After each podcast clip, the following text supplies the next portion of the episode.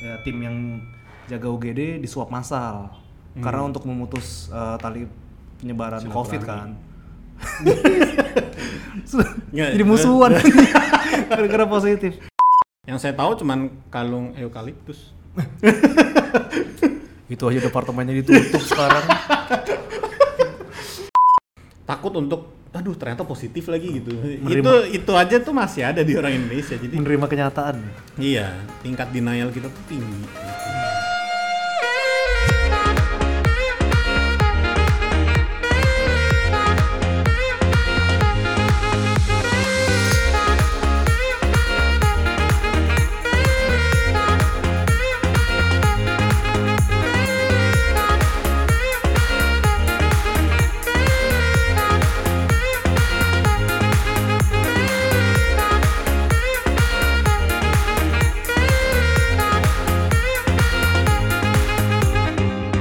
Ya balik lagi di podcast Atlet episode yang ke nggak tahu berapa lah. Ah, Nggak tahu berapa. Pokoknya banyak take, cuma yang dikeluarin ya emang itu itu Oh, Ya, tapi aja. suara gue coba gede kan? Suaranya cukup bagus. Oke, oke. Jadi kita lagi ngetes alat baru nih setelah vakum lama Banyak sekitar duit ya. iya sekitar banyak sekitar berapa bulan ya kita vakum ya lama lah pokoknya Sibuk apa gimana? maksudnya? ya biasa garda terdepan bos pandemi Padahal nggak inget aja ngomongnya sih. sebenarnya pandemi kita lebih nyantai cuma ya malas tag aja karena kan memang physical distancing Ya, ya. jadi jarang ketemu orang-orang jarang ngumpul paling kalaupun ngobrol juga via WhatsApp sama temen-temen Hmm. kayak kita udah berapa bulan nggak ketemu ya udah jarang nongkrong kemarin awal-awal Kayak minggu lalu sih itu. nggak awal-awal pandemi oh awal- iya awal-awal pandemi awal yang pandemi episode ya, sebelumnya nah itu episode terakhir gue sebelumnya ketemu ya. di Bia. itu terakhir kita ketemu abis itu nggak pernah tuh karena kita ngejalanin kata-kata pemerintah semuanya Amin. oke Terus apa nih kita mau bahas apa nih? Masih pandemi kayaknya. Ya. masih pandemi masih Itu udah berapa hangat-hangatnya bulan ya. pandemi ya, Dibi? pandemi itu Terhitung awal kasus pertama tuh dari bulan Ma- bulan tiga bulan 3 ya. bulan tiga awal Ini Maret kita udah Agustus, kita take ini di tanggal 25 Agustus. 25 Agustus berarti Berarti udah 6 bulan tuh. 6 bulan 6 bulan pandemi ini ya udah sekarang udah orang-orang udah mulai terbiasa new normal Hmm, Puncaknya belum ketemu tapi puncaknya belum peaknya masih ya masih naik terus sesuai data yang bisa uh, lulu pada lihat kan padahal kemarin kita lihat di Wuhan ada rave party. nah Wuhan udah rave party Inggris udah mau buka sekolah Kita puncaknya belum ketemu. kita puncaknya belum ketemu cuma kita udah longgar juga sekarang PSBB udah mulai transisi penerbangan udah bisa jalan traveling ya mungkin tuh Dan orang udah mulai nggak peduli, Ah. akhirnya pada traveling. Orang udah mulai nggak peduli, udah mulai ngumpul-ngumpul, kafe, bar, udah pada buka. Klub udah buka belum? Nggak tahu, situ yang sering Oh nge-club gimana? nggak tahu. Kalau karaoke? Karaoke belum bisa, Bos. karaoke belum ya. Spa, Nggak spa. bisa, nggak bisa. Spa juga nggak bisa. Oh spa belum bisa ya. Bisa. Nggak tahu sih gue sebenarnya. Kemarin gue liat ada yang fotonya pakai face shield gitu. Oh gitu ya? Bukan belum ya? Ya spa kan kalau Vispa mah harusnya Oh nggak iya, apa-apa. harusnya udah buka ya. Mm-mm. Ya itulah. Kita nungguin kebijakan dari pemerintah. Kapan bukanya nih? Terus terakhir data terakhir tuh yang gue lihat dari Jakarta ya. Hmm. Itu kemarin sih sempat agak menggembirakan tanggal 24 itu kita yang negatif itu ah, bukan yang negatif sorry, yang sembuh tuh lumayan Sembuh. banyak Oh udah banyak yang sembuh ya. sampai 1800. Hmm. Tapi yang positif memang di Jakarta ini masih sekitar 600-an. Masih banyak berarti. Masih banyak dengan yang meninggal ada 5. Dibandingkan dengan di Jakarta tuh memang eh, eh dibandingkan dengan Indonesia, Indonesia masih cukup banyak ya. masih cukup banyak Eh, mungkin sekarang datanya pun kelihatannya makin banyak karena kan memang volume PCR kita kan diperbesarkan dari program pemerintah jadi yang ada program Jokowi berapa 10.000 PCR per hari ya Iya. PCR tuh tes swab jadi Jalan nggak? jalan kalau di DKI di puskesmas dia udah sistemnya active case finding jadi mereka jemput bola Oh ya. Nah, ke tempat umum ke pasar Tapi ini datanya 40.000 seminggu. 40.000 seminggu Iya. berarti Dari target dari WHO itu sekitar 10.000 sebenarnya hmm, untuk Jakarta. Walaupun kita di atasnya WHO tapi 40.000 seminggu tuh dikit ya. Kita tuh kan penduduknya ada 11 juta. 2 juta Sampai kapan kita ketemu semuanya ada di tes gitu?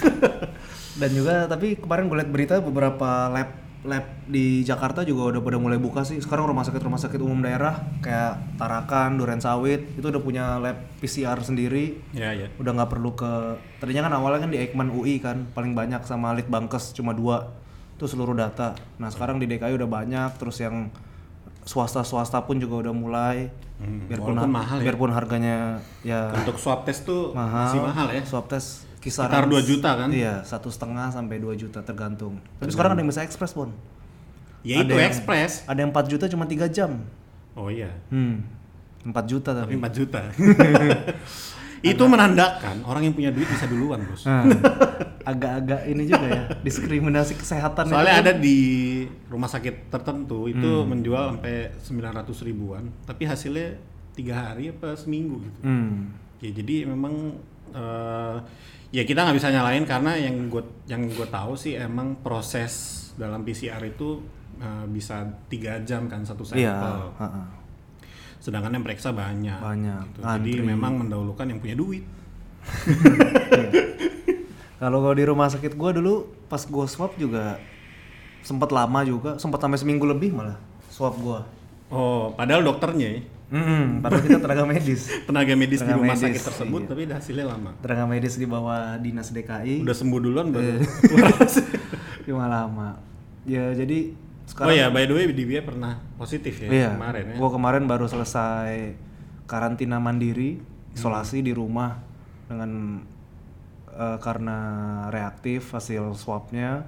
Cuman gejalanya gejala ringan, cuman batuk batuk pilek alhamdulillah. Itu langsung swab atau lo reaktif dulu, Hmm. oh, reaktif akhirnya baru oh, swab. Jadi awalnya pertama ada perawat gua satu. Lo ngapain lo perawat? Enggak. oh enggak. kan kita kan satu sistem IGD kan ya namanya kerja bareng. Ya kan yang gua tahu transmisi itu kan kontak erat. Iya, kan. kontak erat. ini ngapain? Karena kan kita kan ker- kerja bareng. Oh, kerja bareng. Iya, kadang-kadang lagi istirahat ya makan bareng namanya di rumah sakit kan kebersamaan. Hmm. Nah, satu demam-demam terus tuh. Udah dicek-cek darah semua, akhirnya disarankan swab kan karena ada demam. Hmm. dan batuk pilek. Setelah di swab hasilnya keluar positif. Setelah keluar positif eh, satu orang gitu ya otomatis kita semua satu UGD, satu ya, tim yang jaga UGD di swab massal. Hmm. Karena untuk memutus eh, tali penyebaran Covid kan. Nggak, Jadi musuhan gara-gara positif. Nah, itu nggak baik ya. Iya. Kalau positif jangan dimusuhin. Oh iya iya. iya. Mm-mm. Dijauhi aja. Gak boleh nongkrong bareng. Hmm. ya gitu jadi gua ikut swab massal terus keluar hasilnya Seminggu. lagi itu sekitar gua swab itu tanggal 22 lagi itu cepat keluarnya pas lagi cepat Ah. kalau nggak salah gua swab tanggal 20 atau 22 keluar hasil tanggal 24 Hmm. ternyata positif oke lah akhirnya gue isolasi di rumah tiga minggu untung lagi itu cuman gejalanya batuk pilek aja sih Masih Tapi normal. yang positif dari tim IGD lo tuh ada berapa orang? lagi itu yang di- diperiksa berapa, yang positif berapa? lupa gue pokoknya yang lagi itu pas gua itu swabnya ada tiga orang yang positif Jadi tiga orang di swab, tiga tiganya positif. enggak yang di swabnya banyak Oh, yang di swab Iya. sekitar banyak, puluhan tiga orang yang positif. Oke, Ah, oke. sekitar puluhan lah gitu kan Jadi ada- nggak sampai tutup ya IGD-nya. enggak enggak sampai tutup masih bisa jalan Masih bisa jalan. Oke. Nah, sekitar tiga Hmm. terus udah gue ya isolasi di rumah tiga minggu Hmm.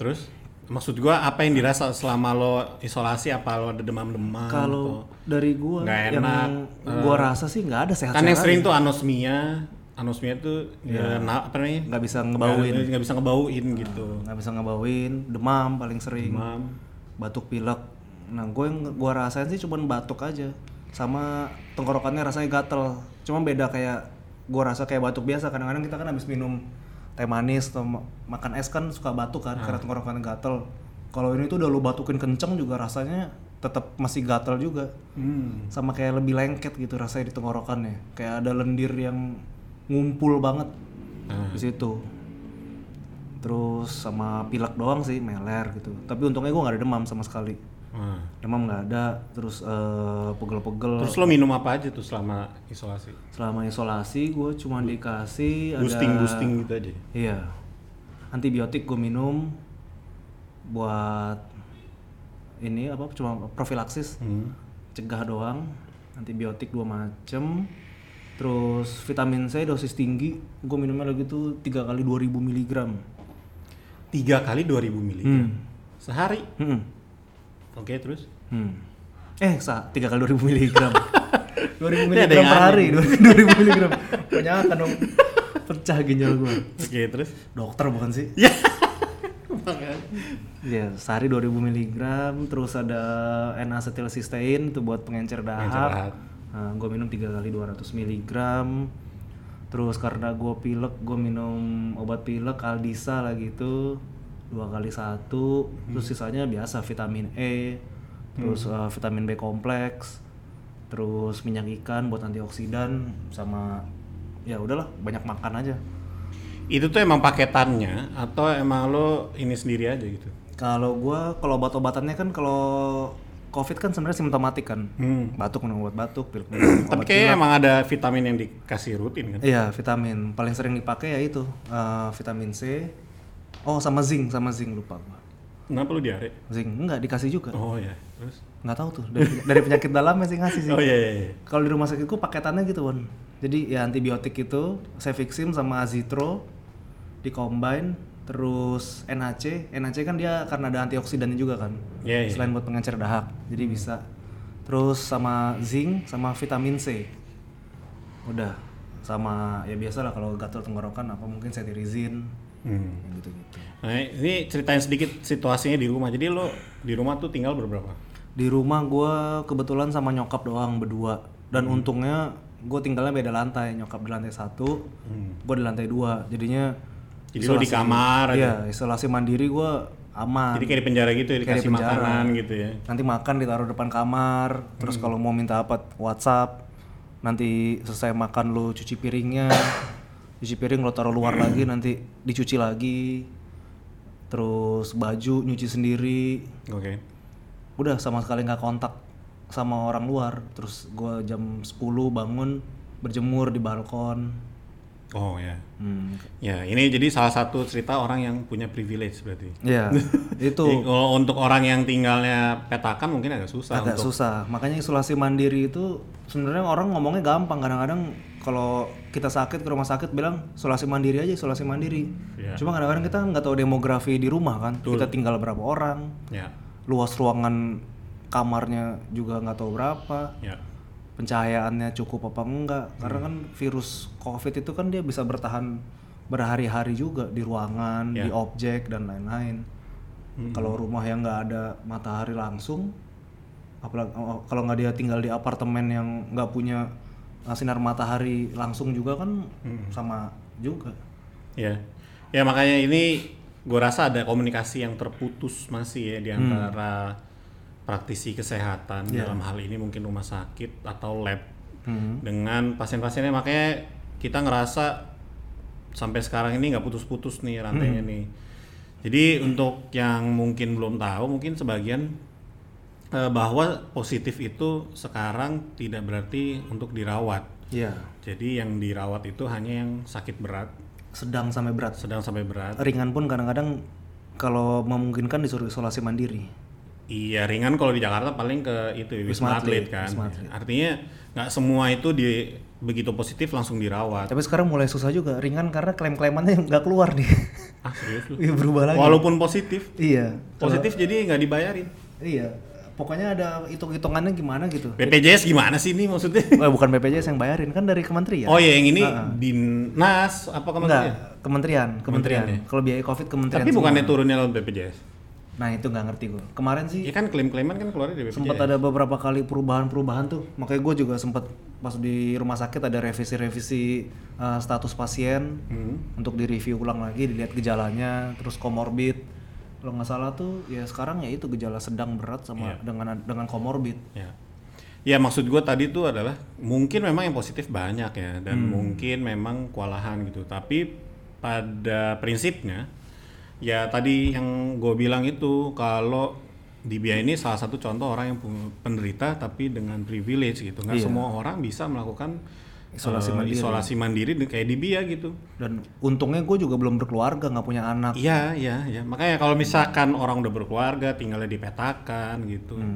itu susah yang yang tadinya keluarganya mungkin belum kena kalau disuruh isolasi mandiri Ya, Kalau suruh resikonya isolasi- kena kan. maksudnya. Kalau suruh isolasi mandiri berarti dia isolasi keluarga jatuhnya. Iya kayak makanya. gitu. Jadi akhirnya memaksa untuk eh, mentransmisikan lokal di rumah. Iya, transisi lokal. Mau Ya, nggak mau itu kan mengorbankan. sebenarnya kurang apa ya? kurang etis. kurang etis dan kurang efisien dalam hal memutus mata rantai gitu. Hmm. Belum lagi nanti keluarganya kerasa belum sakit yang sakit si beliau doang gitu. Iya. Yang di rumah beliau doang, yang lainnya bisa keluar masuk.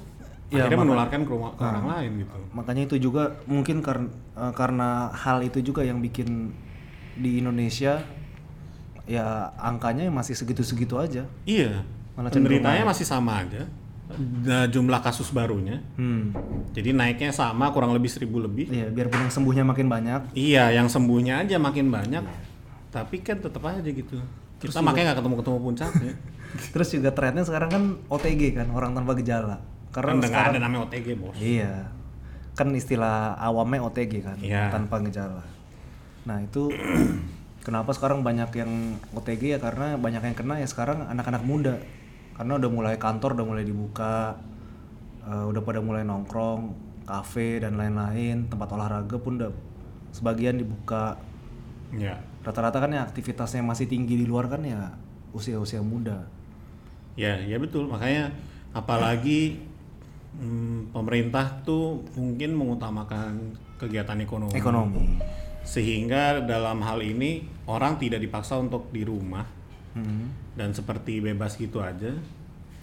Tapi tiap orang yang keluar itu belum punya self awareness yang tinggi Iya, gitu, yang cukup untuk tidak menyebarkan ke orang gitu. Kadang-kadang pakai masker juga cuman Ya, maskernya taruh di dagu gitu kan dikit kan banyak. Ya, tapi kalau mau ngerokok kan susah. Mau minum Bolongin aja. Iya. bohong dong. ya nggak maksud gua ya artinya itu orang kalau misalkan mau ngelakuin sesuatu ya makan segala macam orang ngelepas pasang Hmm. masker aja kan sembarangan orang nggak tahu kan caranya gimana kan Sebenarnya at least sih mereka cuci tangan sih sebenarnya. Yang Iya. masih kurang banget dari orang kita tuh cuci tangan kan. Kadang mereka mikir dengan hand sanitizer cukup. hmm. Padahal cuci tangan aja butuh waktu 45 sampai 60 detik ya untuk bisa ngebuka kapsul kapsul dari virus itu. ya Eh eh, ya amplop amplop dari virus, bukan mematikan virus ya, cuma ngebuka doang. Matinya masih butuh waktu lagi. Ya. Jadi dengan lo sebenarnya lo pakai hand sanitizer atau cuci tangan tuh nggak langsung mati ada virus di tangan lo, Hmm. tetap butuh proses waktu juga. ya Nah itu yang orang-orang suka lupa. ya ya ya itu dia makanya em, kita nggak tahu ya nih sampai kapan ya Hmm. jujur aja gue sih pesimis Taruhan, taruhan, Iya. tebak-tebakan, tebak-tebakan sampai kapan? Feeling gue 2021 awal. Enggak, gue rasa sih sampai 2021 akhir Dip. Oh. sampai vaksin itu beneran Iya. di tangan kita sampai kita divaksin masing-masing Ini udah kan rencananya kan vaksin katanya 2021 awal udah mau mulai di ini. Kan ada beritanya Pak Oh. Jokowi terakhir bilang, saya akan memastikan tahun 2021 akhir tuh vaksin disediakan sebanyak 239 juta. Loh, kok gitu Pak De? Ya kan emang penelitian, Oh, iya vaksinnya sendiri kan juga belum ada. Dan ya itu. Dan kita sebagai negara tertinggal ya pasti akan di, dikasih antrian terakhir lah. Belakangan ya? Belakangan. Iya. Kecuali kita nemuin sendiri. Hmm, Tapi kan di beberapa ini kampus-kampus sudah ada yang mulai penelitian kan. Mhm, misalnya. Kalau nggak salah mana Unair ya? Kayaknya Unair ada, bi- ada Beneran, penelitian. dia yang bikin sendiri atau gimana? Nggak tahu sih. Yang saya tahu cuman kalung eukaliptus. Itu aja departemennya ditutup sekarang. Departemen yang ngeluarin kalung pencegah COVID Iya. ditutup gimana? tuh? Ditutup karena ada berapa berapa puluh ininya yang positif. Ya, Berarti bercanda kalungnya Iya. ya pak. Ini ngerosting aja. berarti kalungnya jarang dipakai itu Pak. Iya. Pasti udah. Anda ngeluarin kalung tapi nggak dipakai. Hmm, mungkin dikantongin kalungnya. Jadinya nggak efektif. Bahaya tuh. Ya ya. Terus jadi pengalaman kemarin nggak enak banget ya. Nggak enak. Karena ya, tapi nggak kan berarti secara nggak langsung lo udah punya imun ya berarti kan sekarang. enak. Oke. harusnya sekarang plasma gue bisa dihargain Iya. Betul juga. Iya, kalau Jualan ada, dong. kalau ada orang yang butuh plasma Golongan darah apa tadi? A Oh A. Hmm. Ya. Yang nyari misalkan lagi COVID terus sakit berat golongan darah A resus Hmm. positif cari di Bia ya. bisa hubungin gue nomornya dari bawah ya. Oke oke terus terus terus. ya udah untungnya untungnya ya itu aja sih cuman punya ya ada tambahan antibody aja sekarang ngerasanya lebih pede cuman Iya. tetap masih Iya, bisa ada kemungkinan terpapar ulang lagi tetap masih Ya at least ya yang orang nggak tahu mungkin adalah kalau misalnya orang udah sakit dipikirnya nggak akan kena lagi kalau udah punya antibody itu artinya nggak bisa kena Iya. lagi kalau udah divaksin pun dipikirnya udah kena Mm. lagi itu nggak mungkin yang ada divaksin punya antibody itu artinya kena lagi bisa tapi tidak sampai sakit berat Iya. gitu kan Yang setidaknya lebih ringan Iya. kalaupun timbul gejala. Jadi buat anti vaksin di luar sana, Anda berpikir ulang untuk tidak memberikan vaksin Mm. kepada keluarga Anda, terutama COVID ini nanti kalau udah keluar ya. Iya. Jadi karena udah tahu sendiri kan, sampai sekarang udah 6.000 di Indonesia ini yang meninggal kan. Jadi ini nggak main-main gitu. Kita Hmm, Dan itu termasuk yang tinggi. Hmm, termasuk cukup tinggi juga angka meninggalnya Iya. dibanding negara-negara lain ya. Untuk ASEAN tuh kita udah meninggalkan tetangga-tetangga lainnya dalam hal positif COVID ini. Akhirnya kita punya sesuatu yang Iya. bisa dibanggakan. Kebetulan kita lagi eh, podcast di dekat mesin tik sekarang. Jadi kalau dengar suara-suara orang ngetik, Ini ada sekretaris kita. tuh. iya.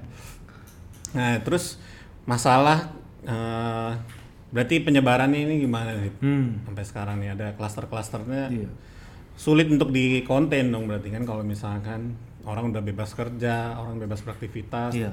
Susah. Am- Himbauannya kan sampai sekarang ini cuma masker aja gitu. Kasih masker, cuci tangan, jangan berkumpul. Iya. Cuma Tapi cuma nggak ada- sebatas himbauan, belum ada sanksi yang Iya. ketat juga.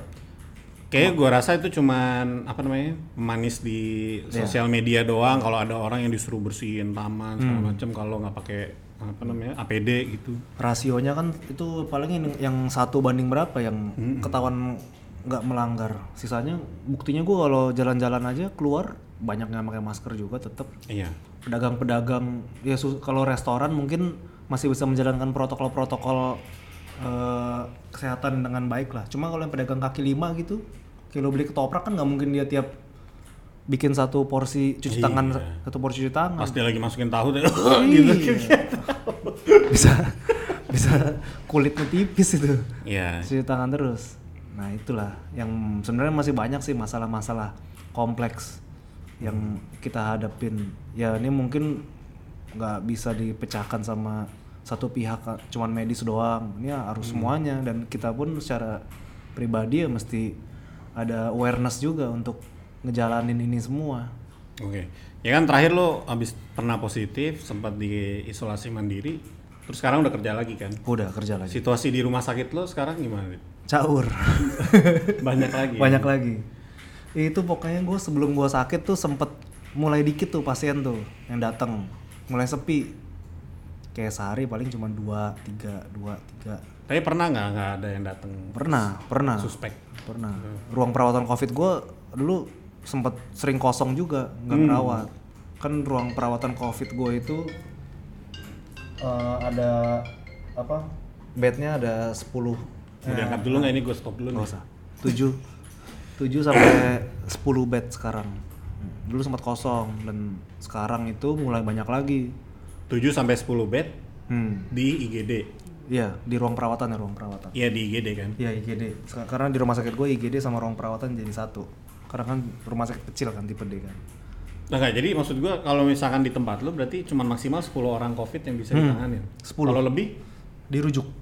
langsung dirujuk ke rumah sakit rujukan Covid. Iya, Yang kalau paling deket, kalau dapat.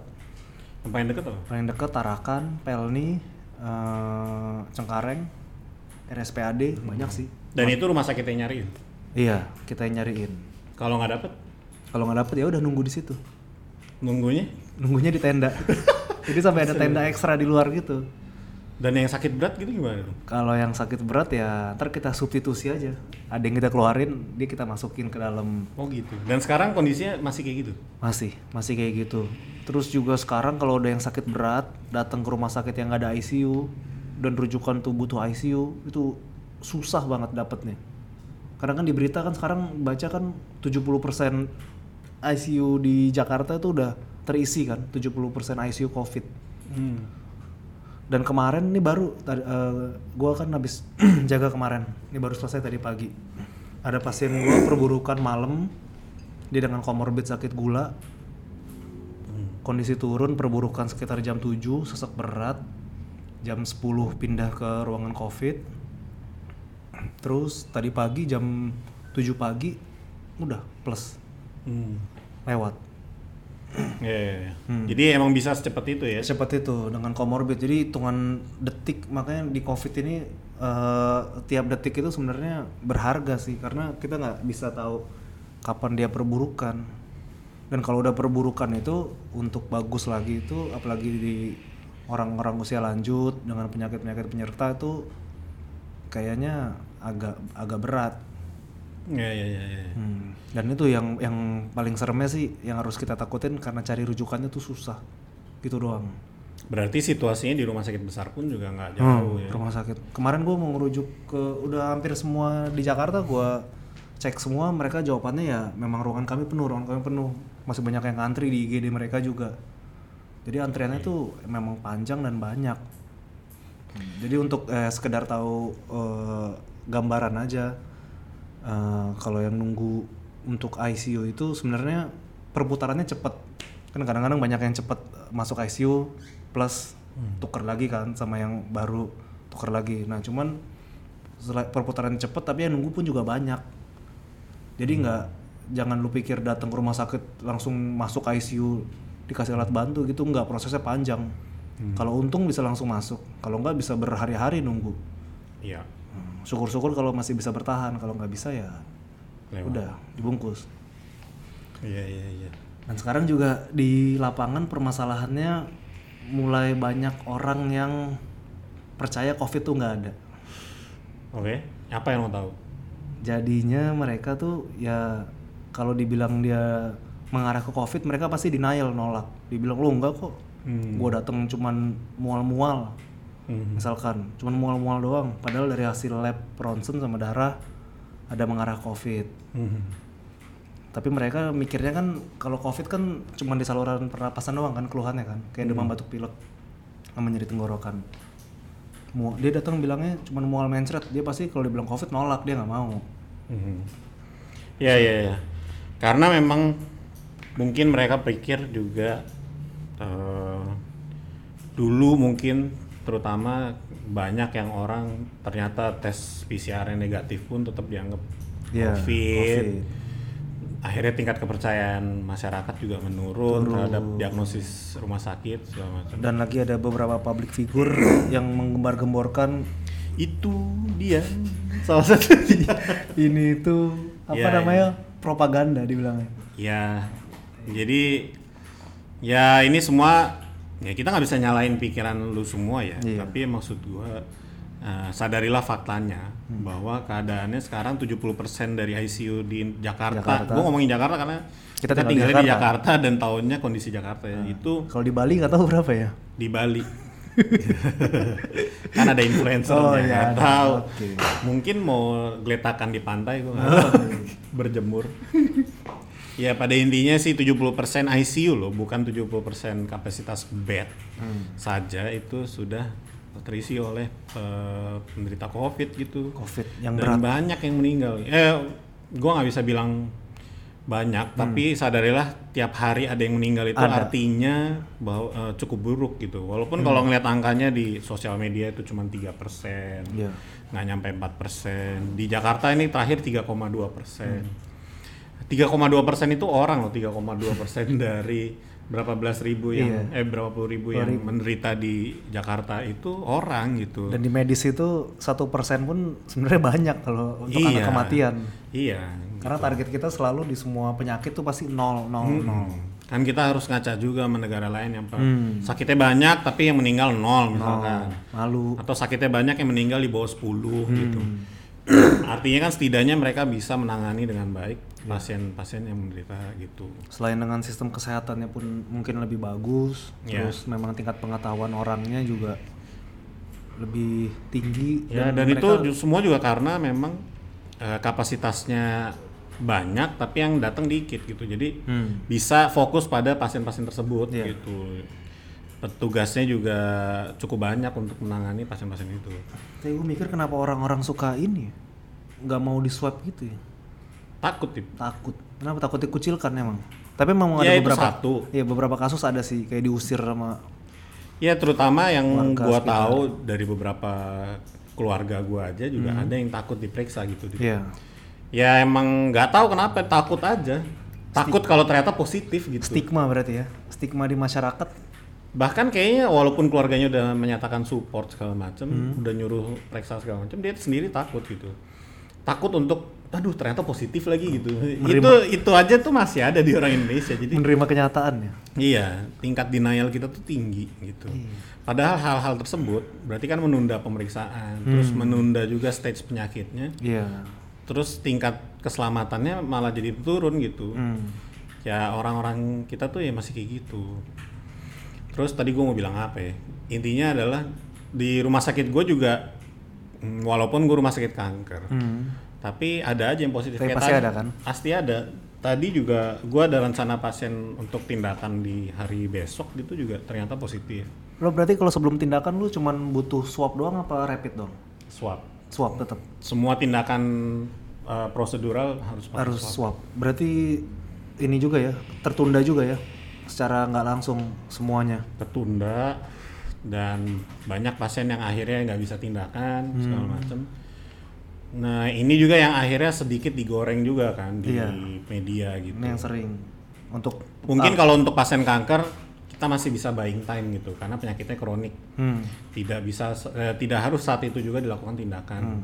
sedikit lah porsinya orang yang harus dilakukan tindakan saat itu juga tapi kan banyak di media tuh orang yang lagi hamil mau melahirkan jadi Iya. nggak bisa karena nggak harus periksa swab segala macem rapid. Padahal sekarang ibu hamil cuman rapid doang. rapid aja ya Hmm, nah gue nggak tahu persisnya kasus-kasusnya satu persatu tapi kalian harus sadar bahwa rumah sakit itu perlu keselamatan juga Iya. Hmm. keselamatan bukan hanya petugas kesehatannya doang tapi di situ ada pasien-pasien lain Ada kan? pasien lain. yang bisa ditransmisikan sama yang ternyata kalau sampai positif tuh pasien gitu. Nah, yang gue bingung itu ada cerita dari temen gue, walaupun gue nggak tahu secara pasti, eh, emang ada rumah sakit yang mengharuskan Hmm. eh, swab dan eh, kemudian diharuskan untuk eh, sesar gitu, nggak nggak nggak bisa di Oh. dilakukan dengan partus normal. Nah itu gue nggak tahu apakah beneran seperti itu apa enggak. Mungkin biasanya kalau Hmm. Tapi yang kita tahu sih harusnya nggak gitu ya. setahu gua sih kalau prosedur dia mau masuk ruang operasi biasanya swab juga harus swab harus swab biasanya. Iya. Tapi kalau cuman kayak persalinan normal gitu rapid. Ya paling eh, yang jadi kendala adalah kalau di rumah sakit kita rumah sakit pemerintah itu yang bayarin rumah sakit kan. Iya. Nah tapi kalau di rumah sakit swasta udah mereka diharuskan mereka bayar sendiri. Bayar sendiri. Itu yang menjadi sulit. Dan itu yang suka digoreng juga sama orang-orang. Iya, karena ya itu tadi kalian tuh ya memang wajib untuk swab gitu, yang mau bayar atau enggak. Kekurangannya kalian berobat di swasta ya kalian bayar udah gitu aja. Iya, jangan disalahin rumah sakit yang ngerti nggak maksud gua. Nggak bisa kalian bilang ya udah lahirin dulu aja gitu, baru misalkan itu. Enak bener. Iya, takutnya begitu dilakukan tindakan udah terlanjur tra- terjadi transmisi-transmisi tadi Iya. gitu. Kalau memang tindakannya darurat, kemudian harus dilakukan swab segala macam ya carilah yang dibayarin dulu pemerintah misalkan gitu. Jangan jangan menyalahkan swabnya gitu Hmm. Iya. maksud gue. Jangan suka menyalahkan kebijakan. Padahal dia nggak mau ngejalanin kebijakan itu. Iya. Tapi di Tapi kalau kebijakan Menkes sih gue salahin. sih. ya, jadi gitu ya. Maksud gue itu pesan-pesan gue sih. Jangan suka menyalahkan eh, swabnya karena ya itu untuk kepentingan bersama. Bukan untuk menyusahkan kalian. karena kalau lo nolak swab, terus lo mau ngapain lagi biar caranya tahu lo covid atau enggak? Betul. Karena belum ada lagi kan? Makin lo tolak, makin lo lama dilakukan tindakannya, Iya. akhirnya terjadi hal-hal yang tidak diinginkan seperti kemarin ada yang udah keburu meninggal bayinya atau Hmm. menyebabkan kematian pada ibu segala macam. Ya memang situasinya seperti ini gitu nggak bisa kalian mengandalkan asas eh, semua dilakukan secara darurat dulu. Darurat. Dan darurat pun juga ada prinsip-prinsipnya. Kita pun sebagai tenaga medis, kalaupun mau mau- mau menolong orang, kita juga harus memastikan diri kita tuh aman juga. Iya. itulah kenapa har- kita harus pakai APD karena Kan orang-orang kemarin juga ada yang bilang tuh lebay amat sih gitu aja pakai APD gitu aja Hmm. pakai APD sekarang kalau misalkan tenaga medisnya terpapar kayak ada di beberapa rumah sakit Hmm.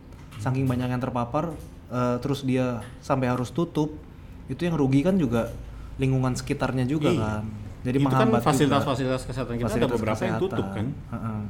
Karena biarpun kita manusia, kita jatuhnya sebenarnya aset, aset dari rumah sakit yang harus dilindungin. Itu juga yang kalian masih tahu. Ya. Ya, terus apa lagi ya? Terus sama yang banyak juga itu eh, rebutan mayat, rebutan mayat. Oh, pengen nguburin sendiri. Iya, protokol. Itu gue bingung orang kok udah dikuburin gratis tapi masih suka ini ya. Ya budaya kita deh. Hmm. Pengen itu kalau orang meninggal tuh Dimandiin. dimandiin sendiri sama anaknya sama keluarganya. Disolatin Nanti lebih dari 40 disolatin orang. dulu segala macam. Emang ada hadisnya gitu ya? Ente ngomongin hadis sama gue. Ya. Gue Ah. penasaran aja. Gue tadi pagi juga ada kasus gitu juga di rumah sakit. Yang pasien yang meninggal tadi ada keluarganya pro kontra, ada yang setuju ikut protap covid, ada yang nggak setuju dengan alasan katanya menyalahi aturan agama. Terus gue mikir kan loh, ini kan yang nyuruh kan MUI, Ya. lembaga kita. MUI suruh lebaran lo ikut lebaran. Sekarang MUI suruh nguburin ikut Ya, protap lagian- covid lo nolak. Pendapat gue, ya. pendapat gue sih agama lo tuh nggak sekolot itu, bro. Nah, betul. Kalau misalkan emang ada penyakit, ada penda- pandemi, masa iya sih gitu Hmm. diwajibkan gitu. Sholat sambil perang aja ada gitu. Jadi nggak bisa tuh yang sholat berjamaah bareng terus tapi tiba-tiba diserang sama musuh kan konyol. Iya, sholat wajib aja kalau Iya. kalau lagi musafir aja boleh ditangguhkan dulu sementara kan. Iya itu Karena dulu naik kontak tapi. ya artinya, Ya, berarti kan kita nggak artinya kolot semua agama itu bukan pembenaran ya, tapi gua rasa berkembang dengan eh, kebutuhannya gitu. Iya. Dan pun ada dasarnya juga, bukan tiba-tiba bilang misalkan dikuburin nggak disolatin. Mm. Sebenarnya juga gue liat-liat disolatin juga kok sama yang ngurusin jenazahnya. Betul.